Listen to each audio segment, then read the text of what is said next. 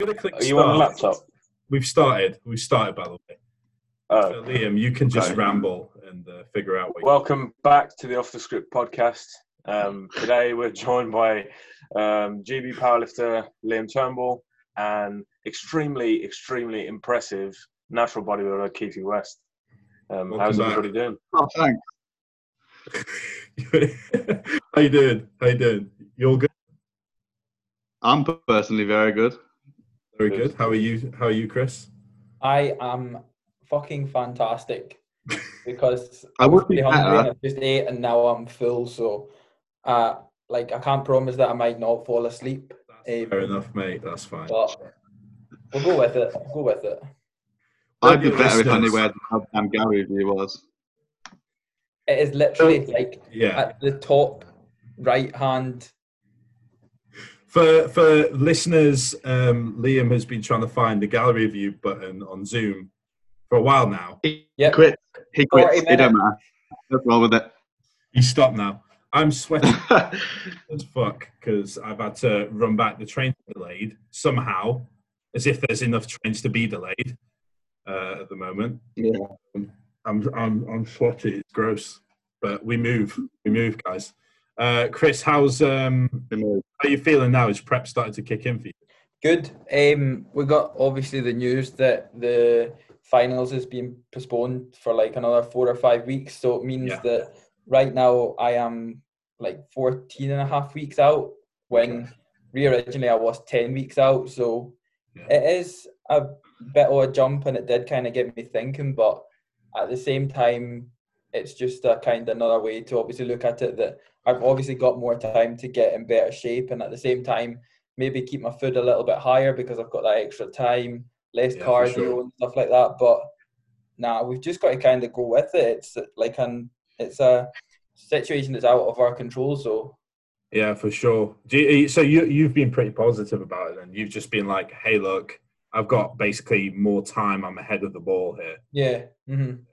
I've been dieting now for a good few weeks anyway, so it's I'm kind of in that bit now where it's just a case of I'm far enough into it to not want out of it, and I'm far enough into it to stay with it, if you get me. Yeah. It's too late now to just go back, isn't it? Yeah, definitely. Are you just for? Look, you'd rather have too much time than not enough time at all. Oh yeah. Definitely. Yeah, for sure. Because then you would need to obviously aggressively go in harder and probably more chances of dieting away tissue. It's if you've got that 5 weeks, it's a buffer zone that you could have cleared up, or if not, you can just sort of enjoy it a bit more with higher food. Mm-hmm, mm-hmm. Yeah, I think that is the biggest thing. I wish last year I started prep earlier. I wish I'd had more time. You had a long prep though, Jermaine. I know, I did, but I started off in a bad place to begin with. That's the biggest thing. I remember you seeing me, Liam, and you're he's not going to be in shape. Yeah, I'm not going to lie. Me and Tim were just sort of talking. You were posing, and we were just looking at each other going, he's not going to make it. But to be fair, you were in similar body composition to me back then. Yeah. And I don't think I could have got as peeled as you. I did pull out my arse a bit, quite literally. My glutes were just, they were. But you had a very, very long prep, from what I believe, anyway. Almost 30 weeks. Yeah, I was going to say it's high 20 weeks, wasn't it? Yeah, it was a long prep, including the time between shows as well. But it was long. But I needed that time because I had 50+ pounds to pull off. So. True. It's a lot. We got it. I definitely lost tissue though. So I think. Chris is in a great place right now. He's got time to spare. He's never too fat in the first place. Yeah. What are your lifts at the moment, Chris? For everyone who's absolutely wondering and definitely clicked on the podcast for this, they're still going up. That's the only way I can leave it. Yeah. Well, it's this prep this year is I've never documented a prep, so it's I've always kind of kept that in the background, but documented obviously training. But this year, what I'm going to do is I'm going to document both. So I'm going to document obviously the prep side of things, physique updates, but also document the side of also getting much stronger even throughout a diet phase, because I know that on a few podcasts I got like the kind of call out that obviously people were like, oh, you know, it's not possible, this, that and the next thing, whereas because the past 2 years I've only documented one thing, this year everything's going to kind of get like included in it. So I think that I would have had a lot more of that sort of shit last year if I hadn't have been fairly consistent with showing progress. I posted like a physique update at least once a month. Mm-hmm. Yeah, I think I'm just going to keep it to like maybe every 3 or 4 weeks. Not weekly. I'll just kind of keep them to myself. But every 3 or 4 weeks, like boom, just drop a physique update. Sure. And... yeah. Let's talk about. Sorry, Bull. This is your first one, and we'll just talk about Chris so far. Let's talk about your like update picture you posted, like this year to last year. Yeah. That is fucking crazy. Thank you. That is nuts.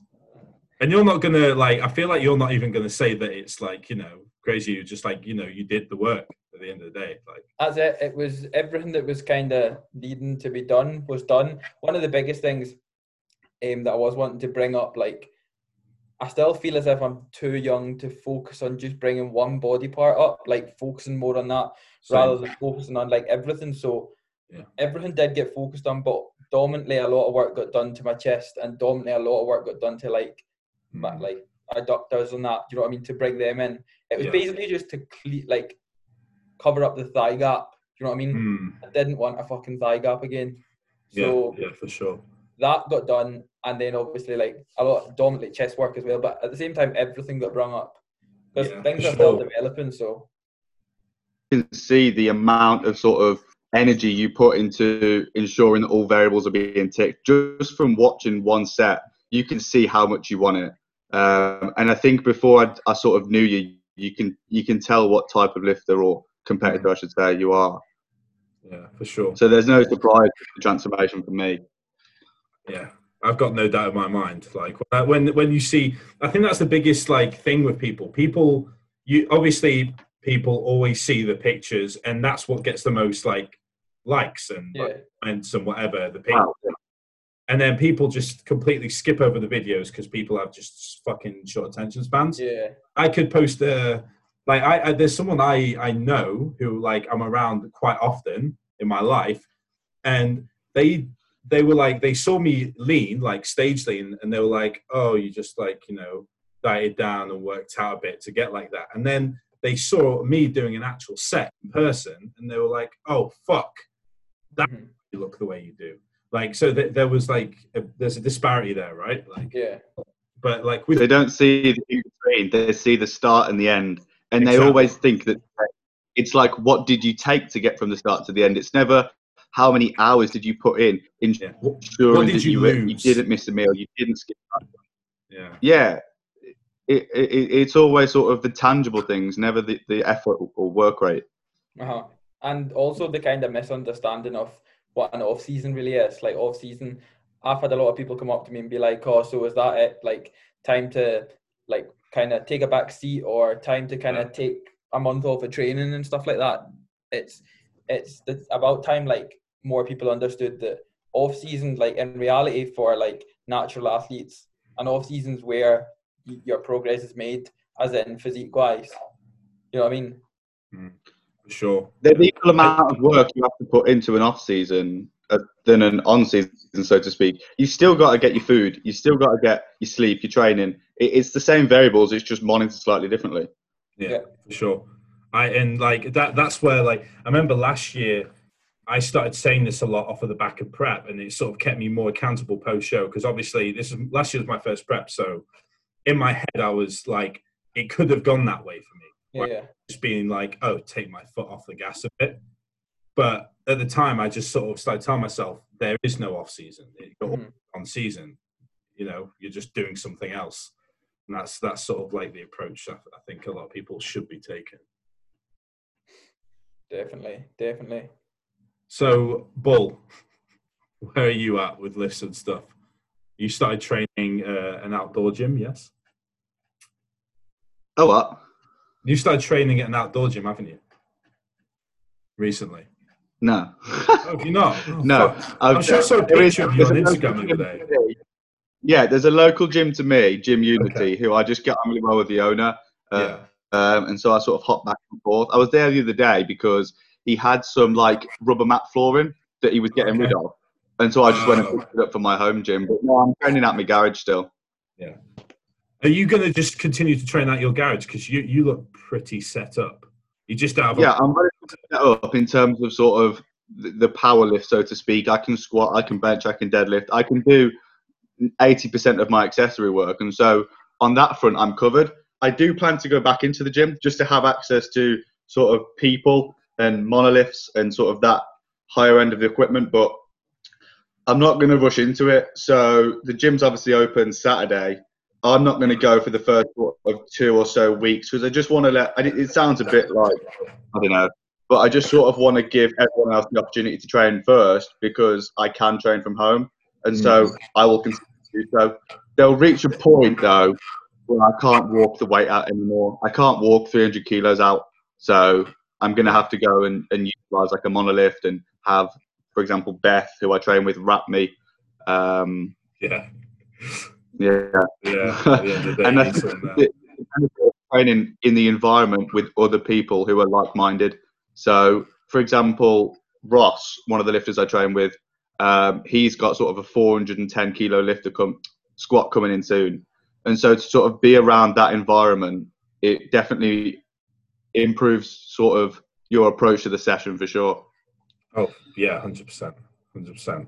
I think that's why I just like training. Like, I like going back home towards Sheffield and Rotherham. Obviously, I love the gyms around Birmingham, excluding one gym, which we'll come to later. I like most gyms around Birmingham, but I do love going back home and, like, going to, like, gyms around there and going to UltraFlex, like, you know. And just being in that environment is just sick. Like it so happens that you live so close to one of arguably the best gyms in the UK. I know, yeah, it's pretty all right. I mean, the closest gym for me, beyond sort of Claymore that we spoke about the other day and Gym Unity, I would have to travel sort of 40 minutes to get into Birmingham to train at Ultimate or Central Fitness. Yeah, for sure. I think at the minute, my setup is going to be when I start back this weekend is... First day back, all I'm doing is cardio because it's a rest day and I can't be bothered to switch around my program just to train, you know, whatever. I'll wait a few days before I train legs, like in that kind of gym. But, yeah, I'm just going back, doing some cross training or something, just doing some light CV that day because I know it's just going to be too busy. I'm not going to be able to touch any dumbbells in there because it'll be packed. Well, that's it, yeah. I think what I meant earlier as well, like one, I want to give other people the opportunity, as I've said, and it'll be that nice guy, but the realistic as well, I don't want to get involved and be surrounded by loads of people who are just trying to like, how long have you got on the equipment? How long? It's like, oh, I'm going to be here for as long as I want to be.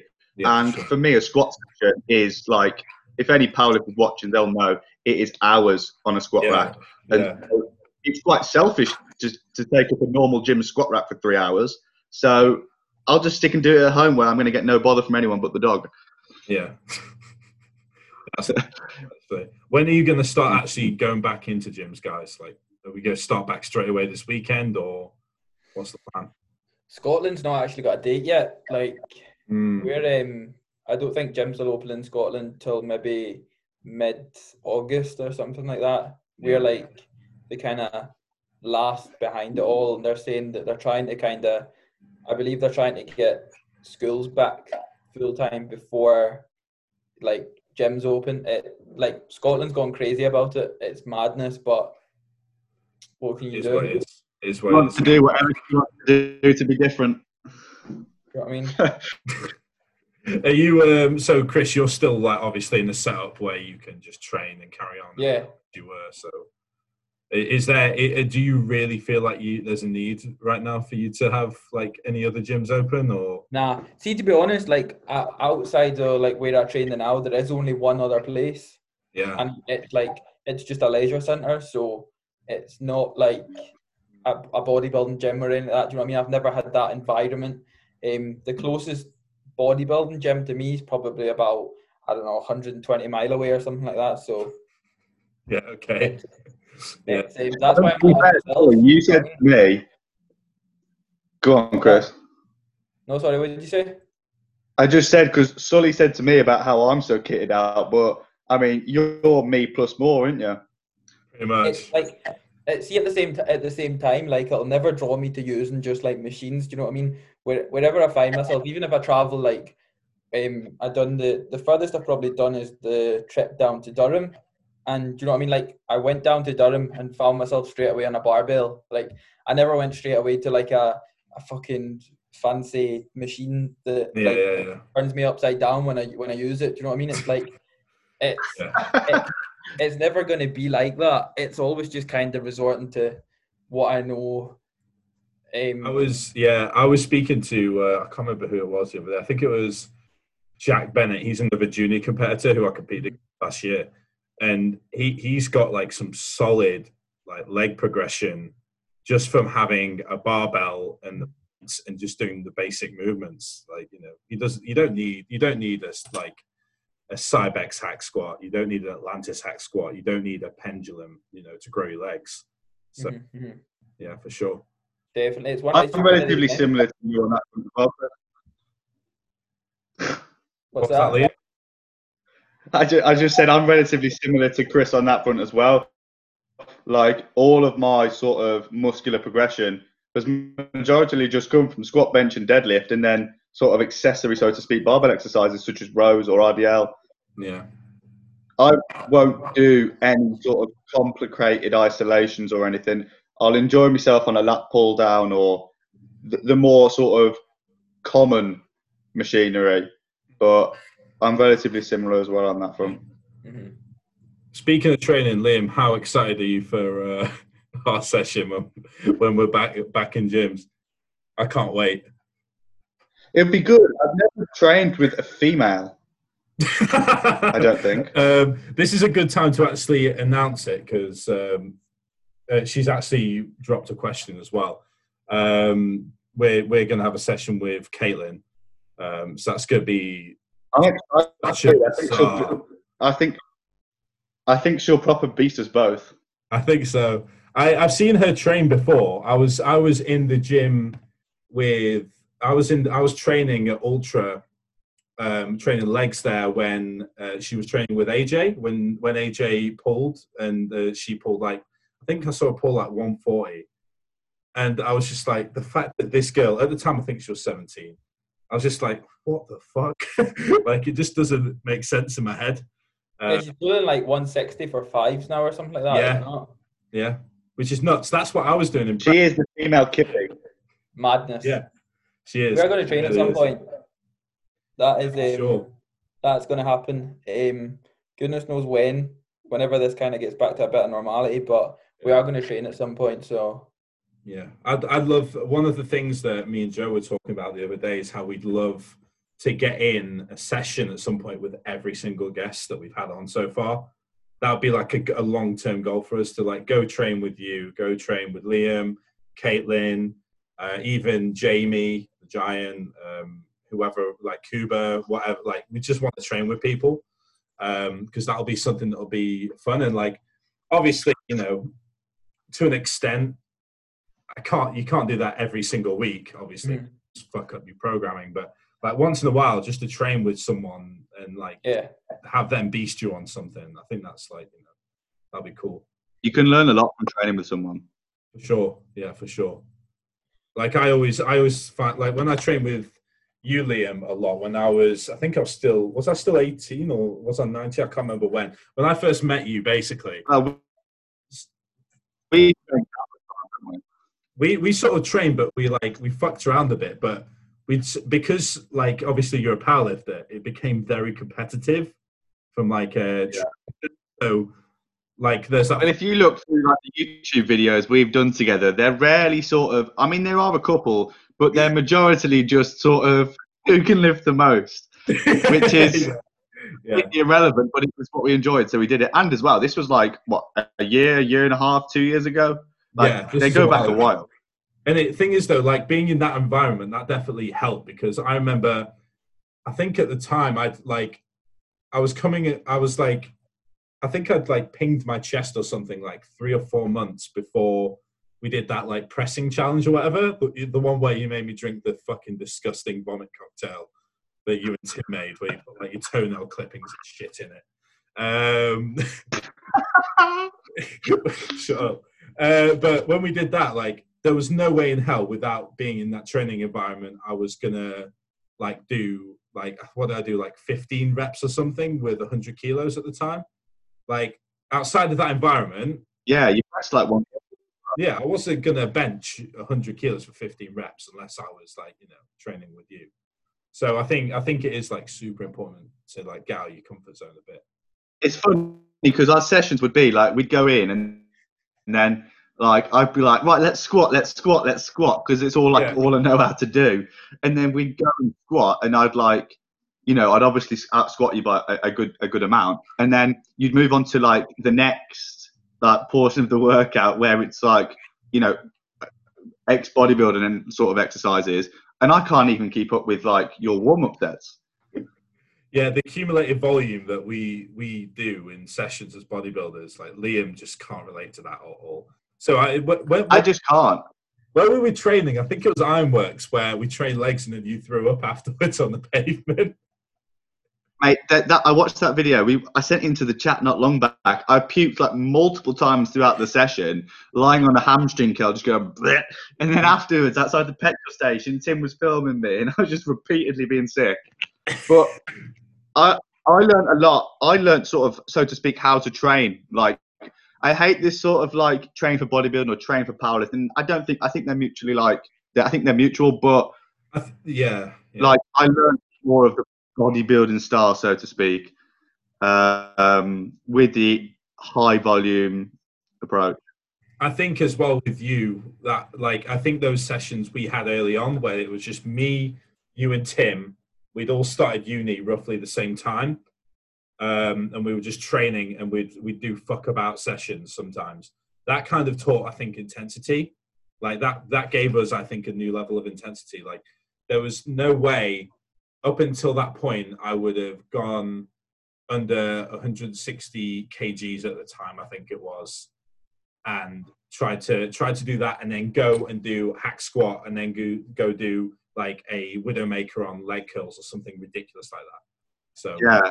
That but we, big impact. It was good, man. We had like, we got Tim squatting like 200 high bar, like, for a 6'3" guy who does not do the lift. Like, that's incredibly strong. That is incredibly strong. Yeah, but I think if you had to say bodybuilder who I trained like, it would be the other guest on this podcast though. Who's that? Keithy. Of course. Yeah, I thought. Chris, you meant to say your name there. Yeah, Chris, we chose, I think I wanted Liam and you on at the same time because you are both ridiculously fucking strong, which is like, I think is very cool. So you can relate to that level. Would you ever do powerlifting, Chris? Would I? Yeah. I don't really have much of an interest in it. That's fucking crazy to me. That is bananas. The potential. It doesn't care. That's insane. Yeah. So you'd never do it for the shits and gigs. 250 pounds shredded and like bodybuilding. I would probably just be doing it for like another title to put in my Instagram bio. Fair enough.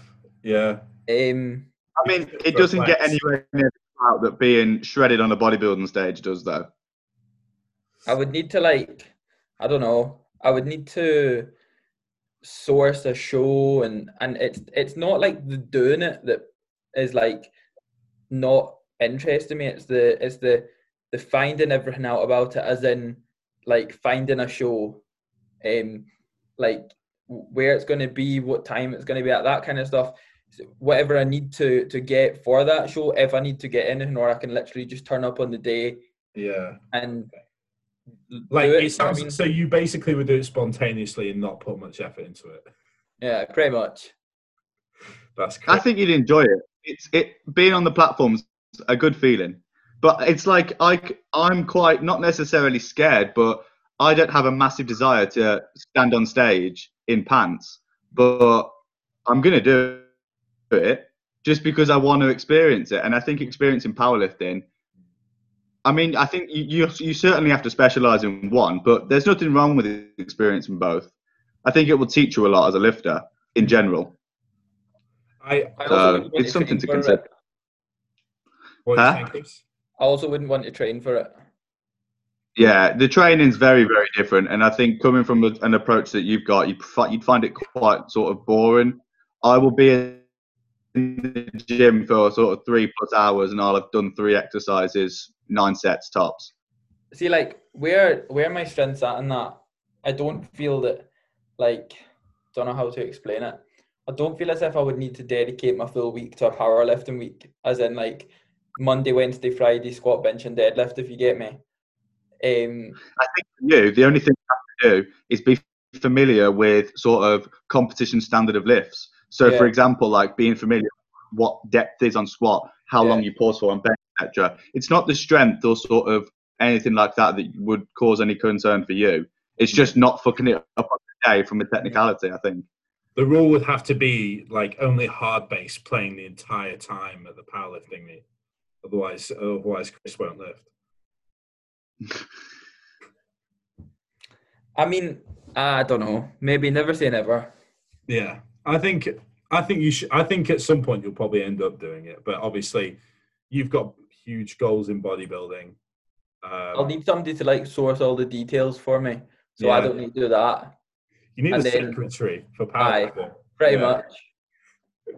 Do you want to know what I would say though? Tell me. If you want to be an excellent bodybuilder, don't waste time powerlifting. See, if I'm honest, I probably wouldn't. I don't know. Like, even with bodybuilding, don't get me wrong, bodybuilding's a massive. Would you rather be a? What's that? Sorry, say that again. Okay. You can either be a good bodybuilder and a good powerlifter, or you can be excellent at one. And for me, I think you've got to really specialise and put 100% effort into one. For me, I want to compete in bodybuilding for the experience. I know it's going to be suboptimal for powerlifting, but there's many people who have done it. Are you guys familiar with Chris Pugh? I'm not, no. No, he's a British lifter. I mean, he's an insane lifter, but he's only 82 kilos. And he's squatting sort of 350 plus, but he's also shredded and has competed relatively decent standard in bodybuilding, and he looks awesome. And to me, that's the goal: be good at both. It's an appealing thing. I think it's as well. Obviously, there's a level of clout that will come with you squatting a ridiculous amount of weight and being shredded at the same time. I couldn't be shredded. I think you will be when you compete. Trust me. You'll well, of course I'll be when I compete.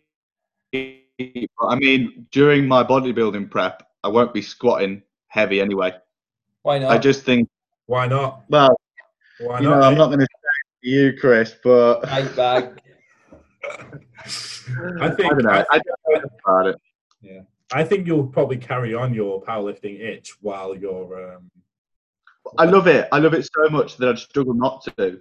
Yeah, exactly. I think what you guys feel about bodybuilding is how I feel about powerlifting. Yeah. What do you feel has built the tissue that you've got now? What you'll agree with the sort of basic barbell exercises. So why would you eliminate them during a prep when you're dieting? The injury risk, I think, of being lean. But what else is what's going to keep them? What's going to keep the tissue that's been built with your basic moves? Well, the high food. What happens when it comes to at the end of a prep? To an extent, the barbell exercises. I'm going to eliminate the sort of top singles that Jermaine's talking about. What belt it keeps it? I'm not going to be pushing for a 1 rep max. I feel like, Liam, to an extent, you're going to have to be high and does triples, Liam. I think you're going to have to do that at some point. In prep, I think you're going to have to be like Chris. You're going to have to walk in the gym and do those lower rep ranges. I think it's going to have to happen. Yeah, I'd struggle not to. I can't do sort of low reps. I mean, so can't do sort of high rep sets. on sort of the SBD and anywhere. I struggle really. I would never want to go above 10. I'll do 20s occasionally as just sort of a supplementary exercise, but I'd never do it as my primary focus for the lift. Yeah. So you do that. You do metabolic work though, basically. So you do you train arms, for example, and you work in those high rep ranges, right? So if I'm training arms, you're asking me what rep range I train in? Yeah. Like what, I mean, for accessory movements. So any sort of non-powerlifting related exercise, it will be sort of double-digit reps, just because it's what I enjoy. I'm not training to be the most optimal bodybuilder, and so I sort of do have an element of what I enjoy, and that is that. Fair enough, yeah. I think I really want to see you compete now, Liam.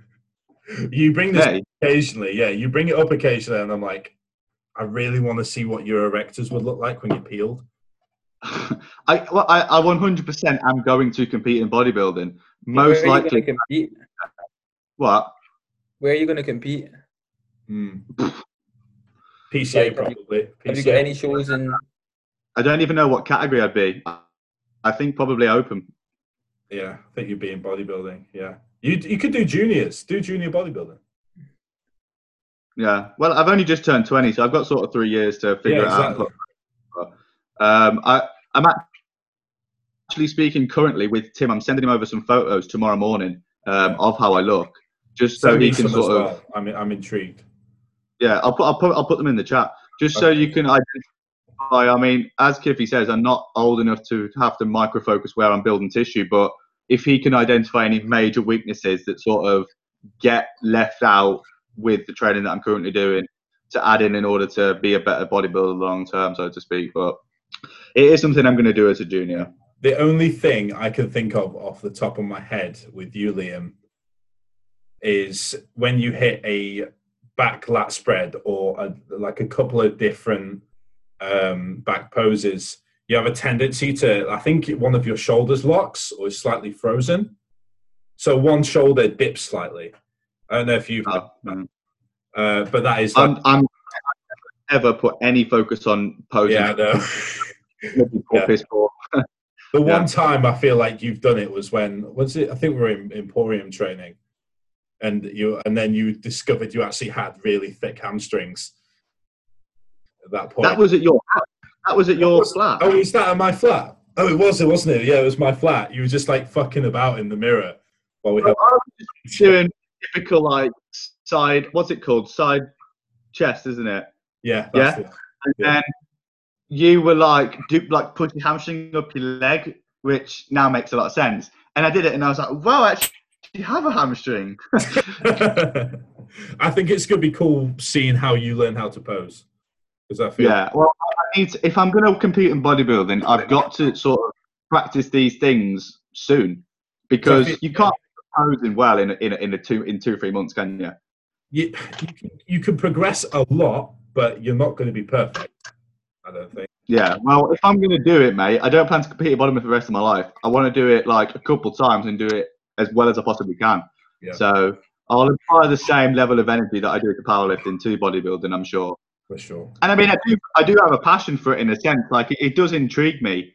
It's not something that I'm boring. It does get my attention, but just not as much as powerlifting. Yeah. Let's move on to something that we mentioned earlier. What are your thoughts on Emporium Gym? I seen most of it this morning. Yeah. I was just kind of mostly there for the comments, because some of them were quite savage. Some of them were really, really, really fucking deep. But I'd see that they're not getting back to anybody. Which, not that they need to explain themselves, because obviously nobody really needs to explain themselves, but at the end of the day, you would think there would be some sort of, response to the amount of shit that they've got, or even, I actually had visions of them deleting the post, but I believe it's still up. Let me check. I don't know. It's still up. For being, so fucking quiet. I'm just completely fucked today. They've changed the price now. Right. Oh, wow. Yeah, 56 minutes ago, guys, they changed the pricing. No way. Yeah. Right. So the new price, they posted a meme, okay? So the meme is wrong. Is it? Yeah. Oh, that's even worse then. Any listeners? You know the car swerving. Wrong. Yeah, the wrong fucking way. So they've done the swerve, and the new structure is it's £40 a month. Yeah, but the swerve is going the wrong way. It is. The meme's wrong. £40 going from 150 to 40. Yeah. Where's the? I don't get it. The landlord must have changed the rent price. Vernon, huh? Have any guys seen Luke Vernon's story? This guy. No. Oh, yeah, I saw that.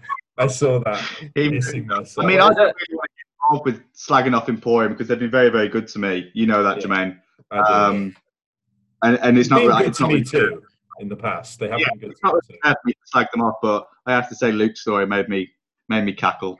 Yeah, I reposted it when I saw it because I just couldn't believe it. I just couldn't believe it. You're just more intrigued in their logic than what's actually happening. I want to know. I want to know what the board meeting was. I want to know when they were all sitting on the table what they were thinking, like what was going through their heads at the time. Were they not also one of the places that were like charging stupid amounts for kit? Yeah, yeah. They have a track record.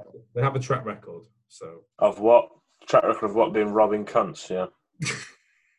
yeah. Exactly. I think as well because I'm so like I've not really too much to do with it because I'm obviously so far away from it. So the reality is like there's 99% chance I won't be training there just because of how far I am away from it. Yeah. And if I was going to make like a full day's worth of traveling to Birmingham, probably wouldn't train there. So where would you train? Wouldn't bother with the trip. Probably go to Ultimate. Yeah, you go Ultimate. Wise decision. It's a good gym. Yeah, I've seen quite a lot of like people's stuff from Ultimate, and it looks really good. Plus, at the same time, if I was going to do a trip, like I'm basically having to travel anywhere to train at a decent gym. So if I was going to travel far, I would go to somewhere like Rotherham and do like a good few days at it rather than I think Ultimate's great, but Kiffy, if I was you, I wouldn't do 2 additional hours to go Ultimate over UltraFlex. Oh no, I would never do that. Like, but if I was going to go to Birmingham, I would go to Ultimate. Absolutely. Uh-huh. Yeah. I mean, to be fair, you may disagree, mate. I enjoyed Ironworks. I think it has a good atmosphere. I was actually speaking to Rod about this the other day, who's our mate. Shout out to you, Rod. You probably were listening while doing cardio or something. And he was saying when he starts back, he's going to, like, he's like a fair bit of distance away from every gym in Birmingham. So, but he's decided that he wanted to go to like a hardcore gritty gym. So he said Ironworks. And I can't follow him for that. It's not nice. Huh? Good leg kit. Very good leg kit there. Yeah, 100%. I said to him that what I'll probably end up doing is I'll train my pull, push, and my accessory days at Ultimate or at home. And then I'll do my leg days at Ironworks probably with him. I think that might be the move. I'll be doing legs at Temple, I think. Yeah, I know a lot of... I think Tim said he was going to do that. Tim and Robbie as well. Yeah, that's another one. That's another one that I would like to... Where was that? I mean, Temple. The new one. Yeah. It's nothing in comparison to the other ones. But the kit's the same. So... Yeah. I like the environment in there. I like it in there. It's good. It's fucking roasting in there, though. Yeah, it's great. Yeah, I like it. It's good. But plenty of thermogenesis on prep. Oh yeah, that's what you want. Absolutely, like doing cardio and stuff. Yeah, no, I think I'll probably when I start back, I'll just take advantage of the fact gyms are open. So I'll probably train within reason a couple of different gyms. Like ready for the road trip, Jermaine? I'll come train with you, Liam, soon. I know we talked about that the other day. I'll come up to your ends and train with you, and then we'll be going to Rotherham, and then I want to go to, me and Joe were talking about going down to London as well to train with Louis, who's one of the guests we had on here. So we might train at King's or Muscleworks or Orpington. I want to train at Muscleworks. I've trained at King's a couple of times. I like King's. I want to go to Muscleworks. Mm. Muscleworks is from what I've seen. I mean, we've all seen like the James Hollingshead, Luke Sando training videos, Orpington. So I feel like going through that door, like going in there, you're gonna just want to train hard just because of the company there, right? So. That's good. I would love to train at King's, definitely. Yeah, it's a cool gym. Yeah, if you think about it, there's so many good gyms available all over the country. Yeah. I could list the top 5, but I could also list the top 40 that are all very, very good gyms. Mm-hmm. One of my favourites.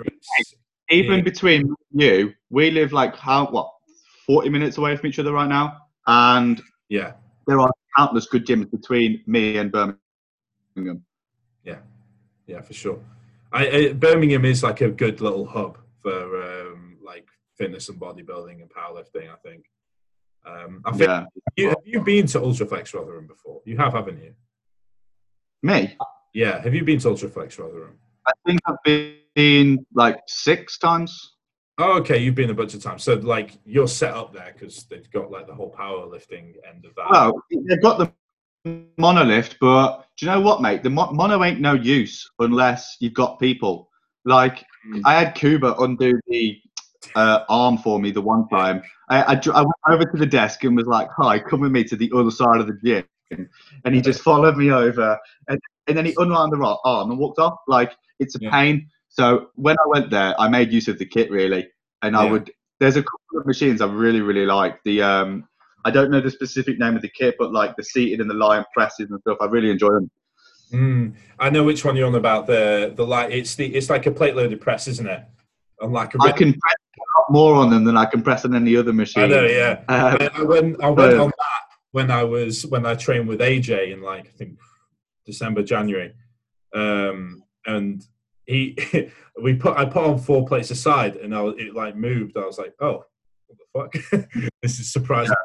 Me so I have really, really small shoulders. They've always been a weak point, but I remember I put on 5 plates on the one by the changing rooms, that seated press, the overhead press, the funky 3 grip thing. And I pressed 5 plates on that, and I've never been able to press anything like that ever before. So yeah, when you do well on a machine, you have a good attachment to it, don't you? I feel like the machines at UltraFlex, even though the plates feel heavy as fuck, they feel a lot heavier than most plates do. Because cast on plates, you know what it is? It's probably just actually 20 because they're nice plates. Most gyms have got chip crush plates that weigh 18. Yeah, for sure. When I trained, I think I did on the same machine. I posted a video of me doing 4 plates with a spot, and it just makes you look fucking sick. Just makes you look like you can actually train with some fucking heavy weight. What, Liam? Chris, what gyms have you been to in the UK? I have actually only been to Durham's UltraFlex, and then not a bad one. Sorry, not a bad one gym to choose. That's it. I'm trying to think, where else have I been? I've been to Durham, and the rest have been in Scotland. So one of the main ones is Future Fitness in Glasgow. It's got a proper it's 2 levels upstairs, the kind of main reception bit and that, and they've got Cybex kit and stuff like that, and obviously your kind of more kind of functional kit, and then downstairs they've got a proper a hammerstrength suite.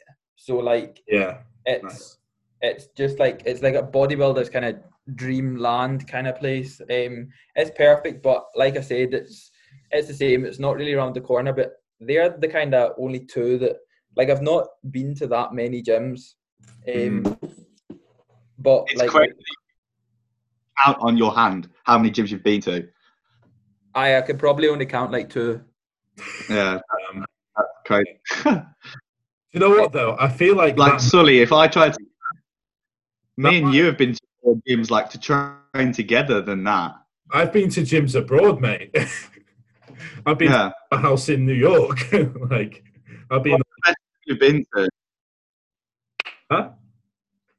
Best gym you've ever been to? Oh, best gym I've been to. Worldwide. Yeah, definitely Powerhouse, New York, in Long Island. Mine has to be.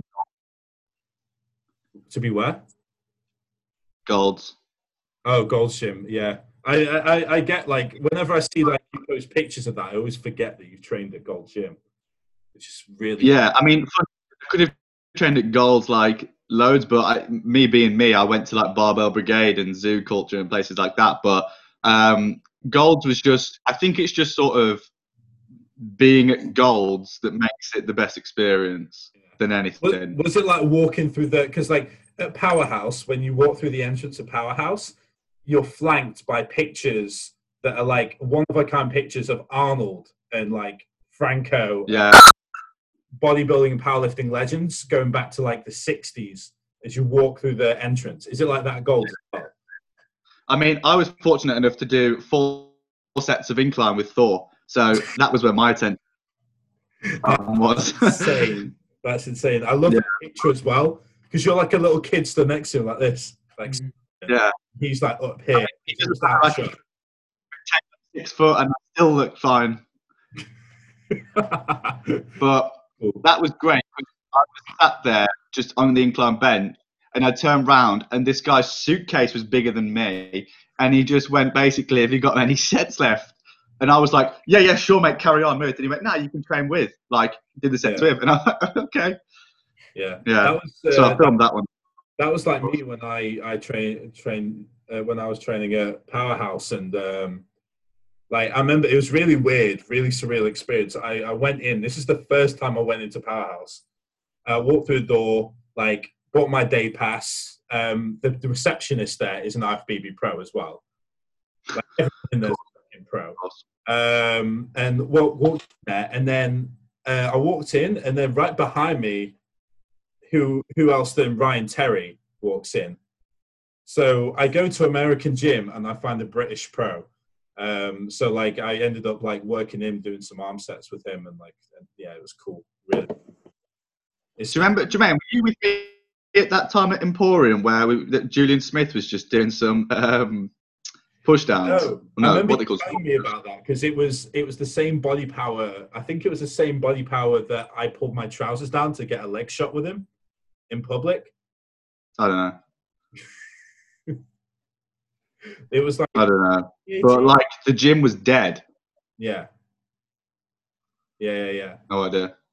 But it wasn't like your typical Body Power when there's like multiple different sort of famous, so to speak, people dotted around. This was like the middle of the night, typical time that we train, and he was just there on his own in the corner. It's like, enjoy yourself, mate. His legs in real life are scary. Mm-hmm. It's ridiculous, like seeing that guy's legs in person, because they're just so. Funny. I mean, you pulling trousers, a photo of legs with him just kind of sums you up as a person, I think. Like, that is the main. That is me pulling my pants down in public, literally. Yeah. What was that? Didn't you say you had a question? What? Didn't you say you had a question from Caitlin? Oh yeah, we'll get to some questions now while we're here. Let's get the questions out of the way. So let's have a look. Got some good ones here. So Caitlin, she was the first one to pop a question. What numbers is the ball going to hit 6th of August? What's going to happen going down, Liam? I think that considering what I didn't get a single say in what the exercises were, probably nothing fun. Well, no, we're doing deadlifts, aren't we? Or that's on rotation for that, because we're doing a pull session. Sure, I won't be, or if I am, nothing sort of heavy. I mean, I'm not a good deadlifter anyway. I don't see the point in aggravating my injury just for the sake of training with you guys. So right. I will.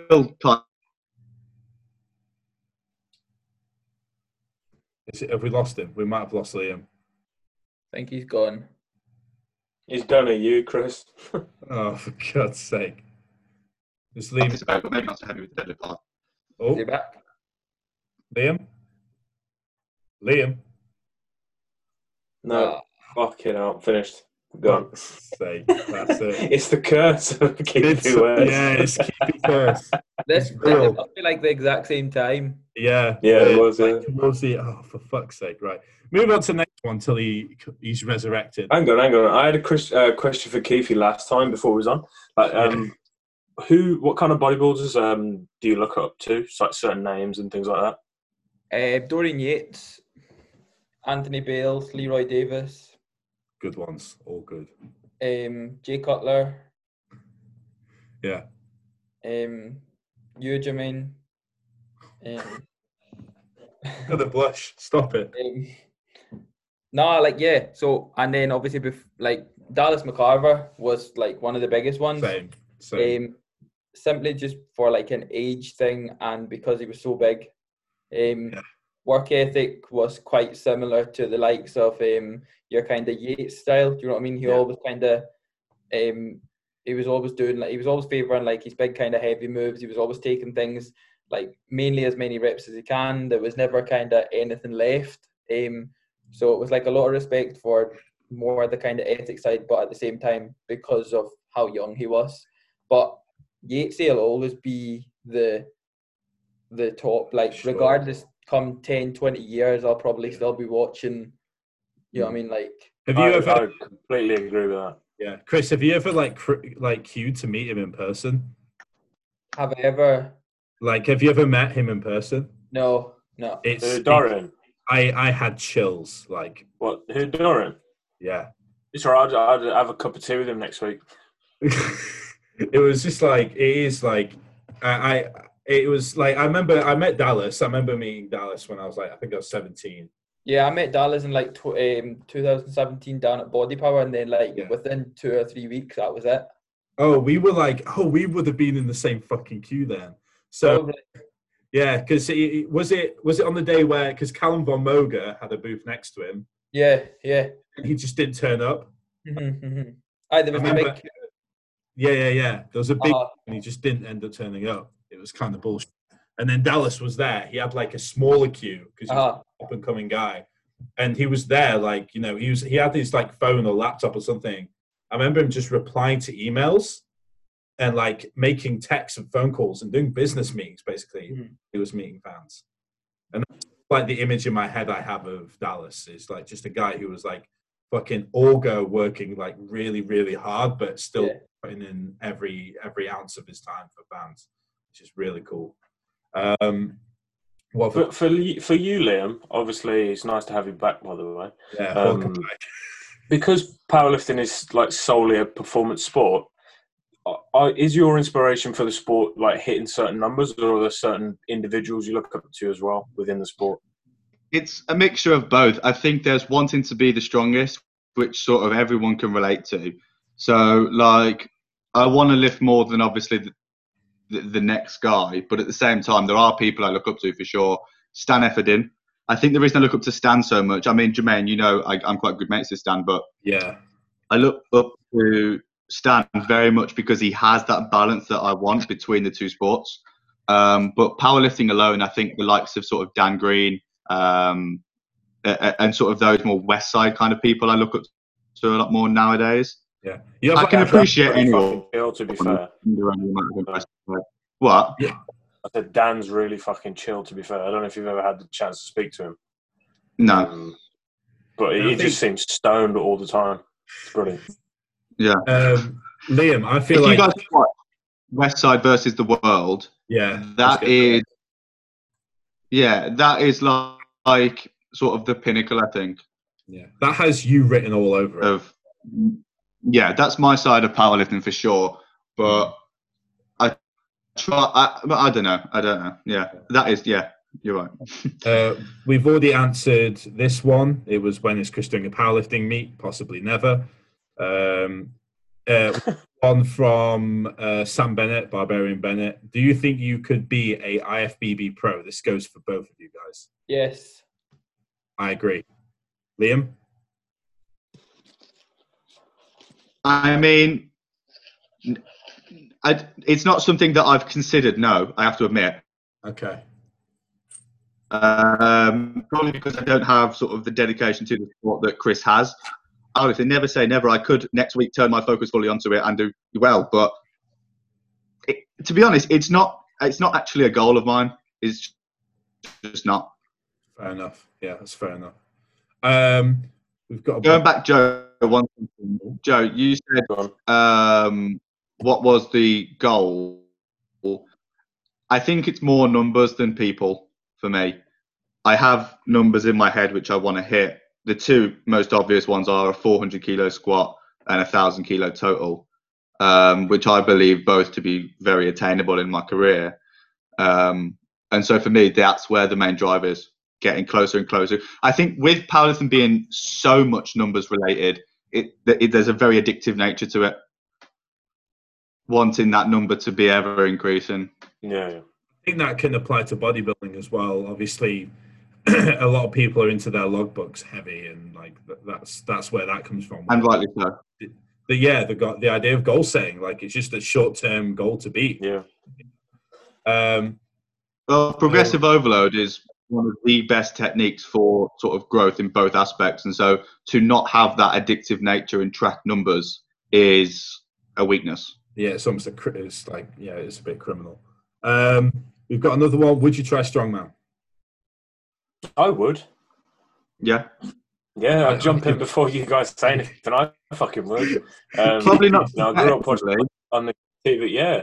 The one guy I always think of is fucking Pudzianowski, because that dude was a beast. Like, Jesus Christ, he was like the best of both worlds, man. The guy was like fucking 5% body fat and deadlifting like 25 fucking kegs of alcohol. Yeah. It's crazy. What about you, Chris? I probably would. I'd give it a go. At least give it a go. For sure. I remember when I was back at college, a kid in the younger, like the year below, he did strongman in like the local level. Yeah. And so he used to put videos on his Instagram and shit, like moving massive stone balls and moving this from this. Yeah, it was just fucking cool. Like, I just think it was something good to do.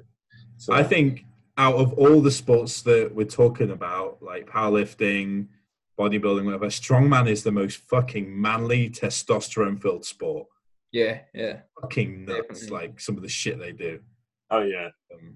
Like, it's crazy. You've got, like, the big power lifts that they do as well, but, like, throwing, like, a giant bale of sand or whatever over a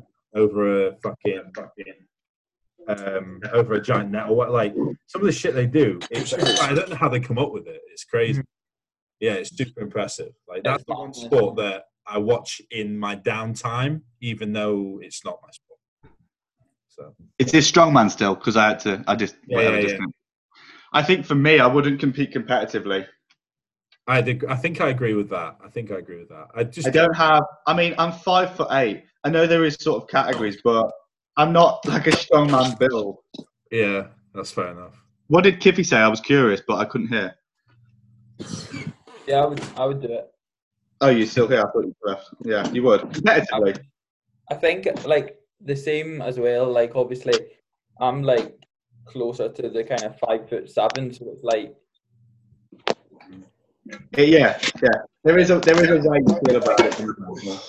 I think what'll come down to a lot of it is crossover for the sport. So, like... Obviously, we're all, like, super fast twitch muscle fibers, like, just, you know, a lot of power movements, lifting heavy loads, whatever. But then, like, how functional is powerlifting and how functional is bodybuilding, you know? Mm-hmm. I think powerlifting isn't all that functional. I'd agree. If you look at me, the perfect example is what we spoke about earlier, Sully. You put me on another range of motion that I'm not familiar with that isn't sort of a straight up and down movement pattern. I'm a bit shaky. I mean, I obviously have a relatively decent amount of strength attributed from that, but it's not like a strongman carries over to most exercises. If you're good at strongman, you're good at most tasks in life, if you see what I'm saying. Yeah, for sure. Hey, Griffey, question I had. Do you think that our height massively helps sort of with our lifts? I mean, like... I don't know. You could argue that you've not got as far to travel with most things. But then again, you could be like our height and have like the arms of somebody that's like 10 foot tall. Do you know what I mean? It's dependent on limb length for sure. Aye, yeah, definitely. It's definitely. Leverage is more than height itself, isn't it? Yeah, it's like you could have like fucking really short legs and really long arms. Yeah, yeah. Or it could be the other way around, and you could still be like 5'5". Yeah, because for your long arms will help you with the deadlift. Short legs will help you with the squat. Like there are leverages that will massively attribute to sort of your progression of a lift. My short leg, for sure, is one of the reasons I have got a much better squat than any, like a deadlift, for example. Yeah. Favorite accessory exercise for bench? Bench. Dips. Dips? Yeah. Probably something like that. I quite like dips. I do. I think just bench. That's not an option. It's an accessory, Liam. It's an accessory. Good accessory work for bench. Bench. I see where your logic is. For fuck's sake. Right. Next question. Liam, what was going through your mind before the 300 squat? I don't know. Just don't embarrass yourself. That's probably. I made a point of sort of sharing the goal I had, because then I had the accountability factor of shit, I've got to do it. So I guess that, but I don't know. I mean, for the 300 squat, I was actually nervous. So one of the wraps messed up, and Beth, my wrapper we spoke about earlier, she had to run into the next room to go and roll it again. But the timer had started for my lift, so I was like, I'm not going to have time. Yeah. So that was what was on my mind. But I'd go from that question and say, likewise with Keithy, I think, if I'm not mistaken, it's 305 for a top deadlift, right? Chris? Yeah. So what was going through your mind? That's like, I don't know. I'm like kind of one of them kind of, I don't know. I feel it's too hard to explain. It's like, it's just... Whenever I deadlift, compared to anything else, like the odd time if I've done like a heavy single or double in a squat or something like that, but it's always different. Like deadlifts are, whenever it goes to like the top end set on a deadlift, especially if it's between like 1 and 3 reps, 1 and 4 reps, I know it's going to be like stupidly heavy. It's going to be stupidly sore. It's going to be, It's a case of like we spoke about on the last time I was on this podcast, was like the music beforehand as well. There's like, I have like a song, and then I have the main song that I'll lift to, and it's like the video from like the main song, and then the stuff that goes through my head before that set, that's probably only in my head for like maybe the max of like 20 seconds off from rep 1 to the finish. It's like the only way you can put it is it's just not nice. Yeah, it's just nasty shit. There are mental cues. Like, for example, you hear that song. I'm going to presume, Chris, that you don't listen to that when you're at home. So when you play that song, it's like it's go time. Like it has, you can relate that song with sort of top set deadlift, for example. Yeah. See, for me, you'll notice if you watch my Instagram, no top set sounds the same. It's like random songs, and music isn't that important for me. So long that I'm enjoying the music and I'm having a good time in the gym, it's irrelevant what specific song. Yeah. For me, I don't really clock on what's happening when I'm in that sort of top end. Mm-hmm. When you watch bodybuilds on Instagram, they're shouting in between. They're going yeah, and all. Like I'm just like silent, shut up and do it. I'm there with the bar. I can't hear anyone. I can't really see what's happening. Like it's just you just do. I don't know. That would ruin your bus. Can you imagine if you just started fucking buddying like Ronnie Coleman right at the start? I don't have when you've got almost 4 times body weight on your back, it's very hard to be talking and breathing because it's just crushing you. So if you lose that tightness and get sort of what's the word just crushed, I guess, under the bar. Yeah. Good luck to you with that. Yeah, that's wild. That is one goal. We talking about accountability. I may as well say this now. One of my goals for the end of this year is to get a single with 300. That's probably on deadlift. Yeah, that's out there. That is out. The end of the year. Yeah, Jeez, big ask. Yeah. So that's going to be adding potentially, theoretically, about 80 kg onto my dead. I did, before lockdown, I did 210 for a single, which I felt at the time like I could have just gone for reps. What I will say, I did super creatine, Jermaine. Huh? If you got plans to add in the super creatine, the super creatine, man, that'll do it. Jermaine, what I would say is that deadlift doesn't progress like other exercises, and to expect 90 kilos is a big ask of yourself, especially from sort of a natural bodybuilder. Now, I know Chris will argue that it doesn't mean shit, but like, you're obviously not as you're not going to have the benefit of being on PEDs. You're not going to have the benefit of dedicating your full week to getting stronger. It's a big ask. I mean, if you pull that off, Jesus Christ. That's why I wanted to say it now, because now the pressure's on. Do you know what I mean? I mean, any powerlifter will be chuffed with 90 kilos in a year, half a year. The reason why, to an extent, is because obviously I've seen Keithy. Chris is only a year older than me, right? So he's still a junior. So in my head, him, Adam Powell, like all these people that like are like the top tier of, you know, my division. That's like, you know, I've got to fucking chase that. Do you know what I mean? That's sort of where my headspace is at right now. Well, to be fair, Keithy is the perfect example of it can be done. Yeah, exactly. A lot of people will say like, oh, I could never squat 300 natural. I mean, lift 300 natural. Keithy is the perfect example. I could never look like that natural. He's the perfect example. Also, I feel like it's a bit of a vendetta for me for deadlift, because I pulled 180 the first time when I was 17 or 18. I think I was 18. That was the first time I pulled 180. And then obviously I dislocated my ankle. So I still think, coming off of the back of that, I feel like I am still behind the ball a bit in terms of progression. So, and at the minute, I've been on, like, this year, obviously all the bullshit with COVID aside, like I've been on a roll at the minute with deadlift variations. So that's something I want to, you know, keep going with. They're definitely sort of important for building sort of like back density. Yeah. I don't want to act like I know the ins and outs of sort of what you need as a bodybuilder, but it will definitely help on that front. Yeah, for sure. That was one of the things that really stuck with me, I think, last year, because one of the big issues I had last year on stage was, obviously, one, I'm just too small. I just need to grow everywhere. Like, I'm still like Keithy as well, where I don't have any specific body part that's, like, you know, lagging. Maybe my calves.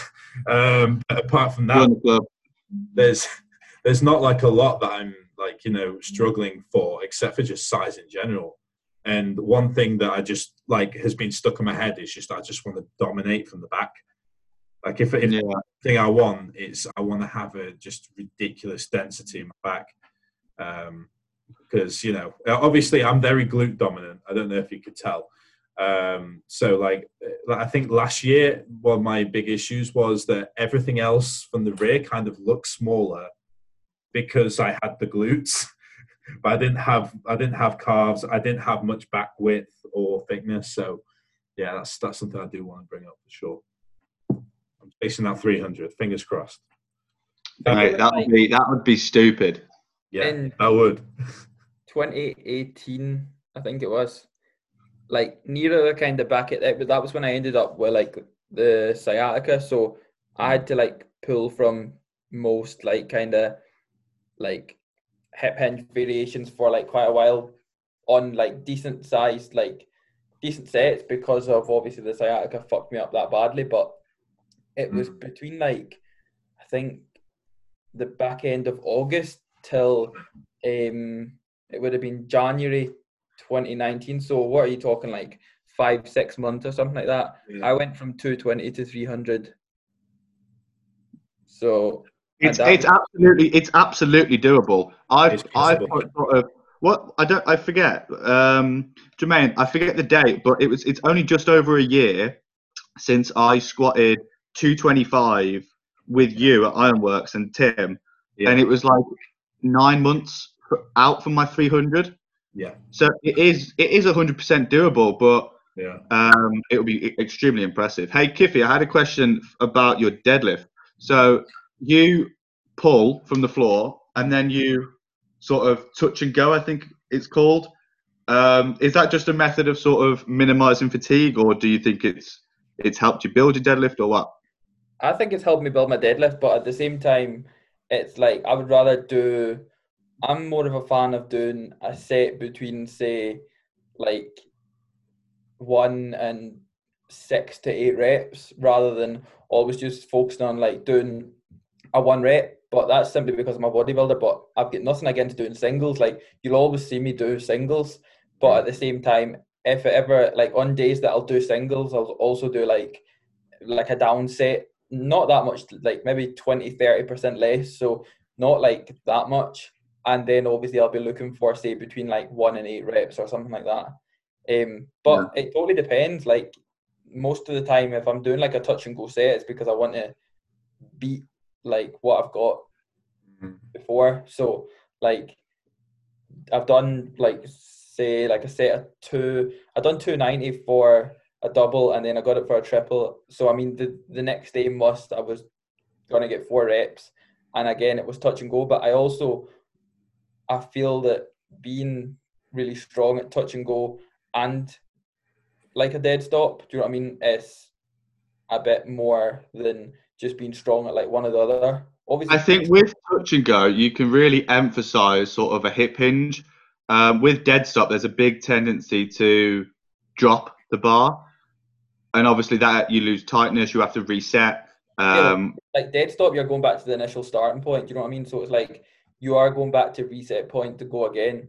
So it's like, as much as you've got like your kind of feeler rep out the way, and your second rep, like, depends how much the first rep's fucked you, but your second rep is, you've got a feeling of that weight, do you know what I mean? So the initial pull's probably going to be better, you're going to be positioned again.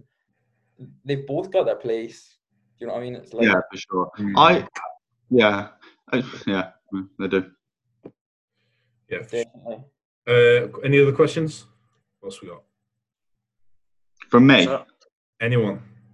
I had a couple. My phone died. See if it's got charged. For fuck's sake. Hey, Keithy, I like how we're both repping too. Yeah, is this coordinated? Did you guys plan this? Yeah, we had a little mother's meeting before and we planned. You were like, I'll go in the jumper. Fuck's sake. Show off the whole fucking range. Yeah. I know, literally. He's got shorts on, got socks on. I've actually got joggers on. Yeah. I had joggers on all day too. Oh, no, grey joggers, were you? Oh, I had the black ones. Oh, very nice. All kitted out. Shout out to Strength Shop. Yeah, you got any, Liam? The question is, which discount code would you plug? Oh, fuck. Oh. Get my one up on the screen, like right here. Like, yeah, and then switch that one like over to that side, and then put mine in the centre. I'd compromise. Just wouldn't use any. That's fair enough then. I can't choose like that, guys. This was actually a good one. It's not really like important or anything, but I thought I liked it. Favorite bagel topping? Oh, it's a good question. Peanut butter. Yeah, peanut butter. But the bagel's got to be toasted. Yeah. I've never tried peanut butter, so I don't know. You like jam, don't you, Liam? Huh? You like jam, don't you, Liam? I like jam. For me, mine's Biscoff. I'm majorly allergic to peanut butter, so I can't try, but Biscoff is that's true. Oh, Biscoff is good. What? Or just butter. Yeah, that's all right. Butter and the nice butter, cinnamon. Mate. If you want to be like a really fat bastard, use both. It's incredible. What, butter for Biscoff? No, butter and peanut butter. No. I can try butter and Biscoff. Yeah, try that. Yeah. Salty and sweet, yeah. Yeah, get the cows in. Get the cows in, Liam. Try. The worst, Chris, I have a question for you. Did you ever have anything post-show at the end of your season which was just horrifically, like, cheat day, like, bullshit, like, post-show snacks? Like, I always craved, like, white chocolate. So the go-to was always, like, white chocolate cookies, Milky Bar, like, Smartie Milky Bar buttons. It was always like white chocolate Buenos and stuff like that. Kinder is Kinder's king. Then like the cereal Frosties. You love your cereal. Yeah. Oh. Frosties, man. That was... And then he passes out in the coma, and that's it. He's done. Yeah, no. My last year, I had the Nandos 2-person platter, which that sounds boring, but at the time it was like that was the closest thing was a Nandos. So man, you didn't really care. What do you mean? Like you didn't really care that much about the food post-show, did you? Oh, well, it was kind of like a weird thing where I was talking about this to someone the other day, how I could have very easily just sunken into my prep mindset and gone, oh, I'll just have like a chicken breast fillet with multigrain salad and leafy greens. Do you know what I mean? Like that in my head, that's sort of what I was like. I was like, oh, I'll have this. But then I remember like Tim and who else was there? Cam and Tom were just like, nah, you order something bigger, like go all out. We're at Nando's anyway. It's not like crazy calorific. It's not that bad, man. Yeah, so I ordered 2-person platter. A lot of people go massively overboard for no reason. Well, I can't relate, but... I had that when I got home. I had a donut. And then, I had a Biscoff donut, which was really good, to be fair. And then before I passed, after that, I passed out in the food coma for 3 hours. Woke up at like 8 p.m. that evening, was like, oh, I fancy an orange juice. I just Mojo. And they were kind of boring. Did it have bits in it? No, I had like smooth. Oh, fuck off. Oh, leave me be. It's a post-show thing. Did you have a meringue as well? Fuck off.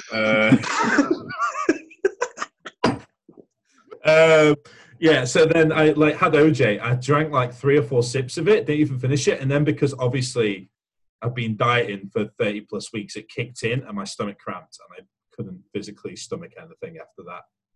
So, yeah, it was kind of underwhelming. It's funny because in powerlifting, our post-competition meals is like nothing. We're like, thank God I ain't got to eat. Yeah, trust. Yeah, I bet. I won't have anything after a carb. Well, depends. Like, it depends. What about that one time where you had to drop weight, Liam? That one time, I haven't had a competition where I haven't been too fat. I've been too fat every time. But there was that one. It was the British Championships last year. Yeah. I remember. I competed in the 82s. And I was 93 on holiday. I was like, Lord. And I got back and I put Tim in my car for a drive from Birmingham, like North Birmingham to Bristol, on full heat, no windows, 4 jumpers.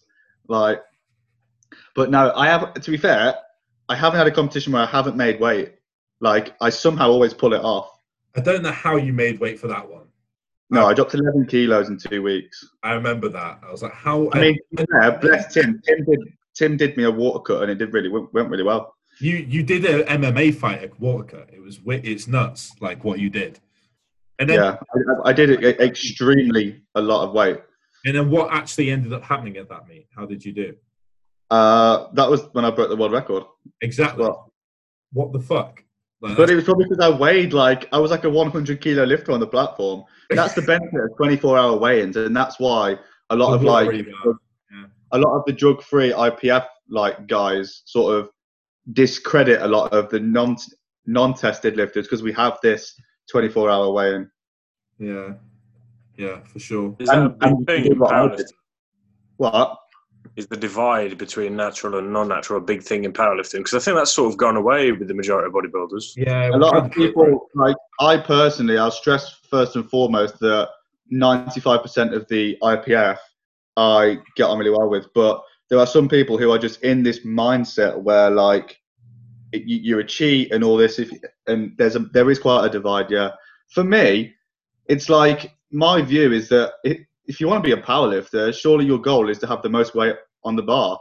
And so excluding the use of performance enhancing drugs, to use knee wraps, a monolift, a slightly higher depth, that's all just something that you can do to lift more weight. So it's not necessarily a bad thing. But yeah, there is quite a lot of it's quite tense between the two federations. Yeah, for sure. Well, I say two. Right, guys, should we finish up? It is 10 o'clock. I know Chris would love to sleep and potentially eat. We're going to go get more food. Yeah. Yeah, I'm about to say, to be honest, like, I cleared off a steak and rice 5 minutes before we went on, and I need another one. Yeah. I'm completely fucked. I've got, like, I don't know if you can see, I've got, like, burst fucking blood vessels under my eyes and shit as well. Have you noticed mine? When we're looking. Mine have been really bad the whole time. Yeah. Fucking hell. Yeah, we're all a bit ruined now. I'm fucking gross because my sweat is dried on me. Like, how long have we been talking for? An hour and a half. Hour and a half, yeah. Quite a long one. Yeah, thanks for... Not for us. Yeah, that was a lot of fun. Chris, do you want to plug yourselves? My Instagram pretty much is just at KeithyWest_, and YouTube is just Keithy West. That's really the main two that I use. Instagram, I'm on like near enough 24 hours of the day. So it's probably the biggest one. Even at that, I just post random shit. But apart from that, nah, Instagram's probably the main one. Cool. And Liam? Yeah, got a YouTube channel just called Liam Turnbull, but Instagram is just Liam Turnbull GB, and the Linktree link has everything anyway. So get that video to 1 million. Let's get to 1 million. The transformation. We're at 850k. We'll get there. That's insane. Wow. That's sick.